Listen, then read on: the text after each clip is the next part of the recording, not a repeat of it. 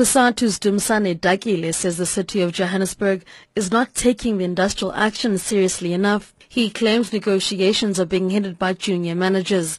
Dakile says this deters the resolution process as junior managers have no power to make decisions. One of the fundamental problems in this process of the negotiation is the fact that it is junior managers who are sent to the negotiations, who have got no authority to take decisions. That is why there's not even a single offer that has been put forward by management. Please bring the city manager or, or alternatively bring the chief operating officer who are in a crisis and want people who've got power, people who are entitled to take decisions as and when the process demands. On Wednesday, city officials announced that talks were in the progressive stage.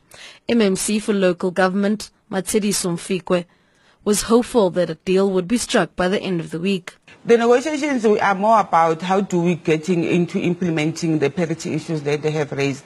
We have indicated to the communities and to them that the issues that are affecting the, M the MD are being dealt with. There is a firm appointed to investigate the dossier that they gave us. But for now, we're hoping that the negotiations continuing will give us a deal by Friday where we can say people can come back to work. But Cosatu is adamant that the strike will continue indefinitely unless the city addresses the demands of the workers. Dakile says even though there's currently disciplinary action against the 4,000 workers, they are continuing with their fight. There's been a court uh, orders uh, that have been interdicting the strike, and workers they've told us that either or no court decision, they believe that they are. their, their their matter is a, a correct matter. They believe that their matter has substance.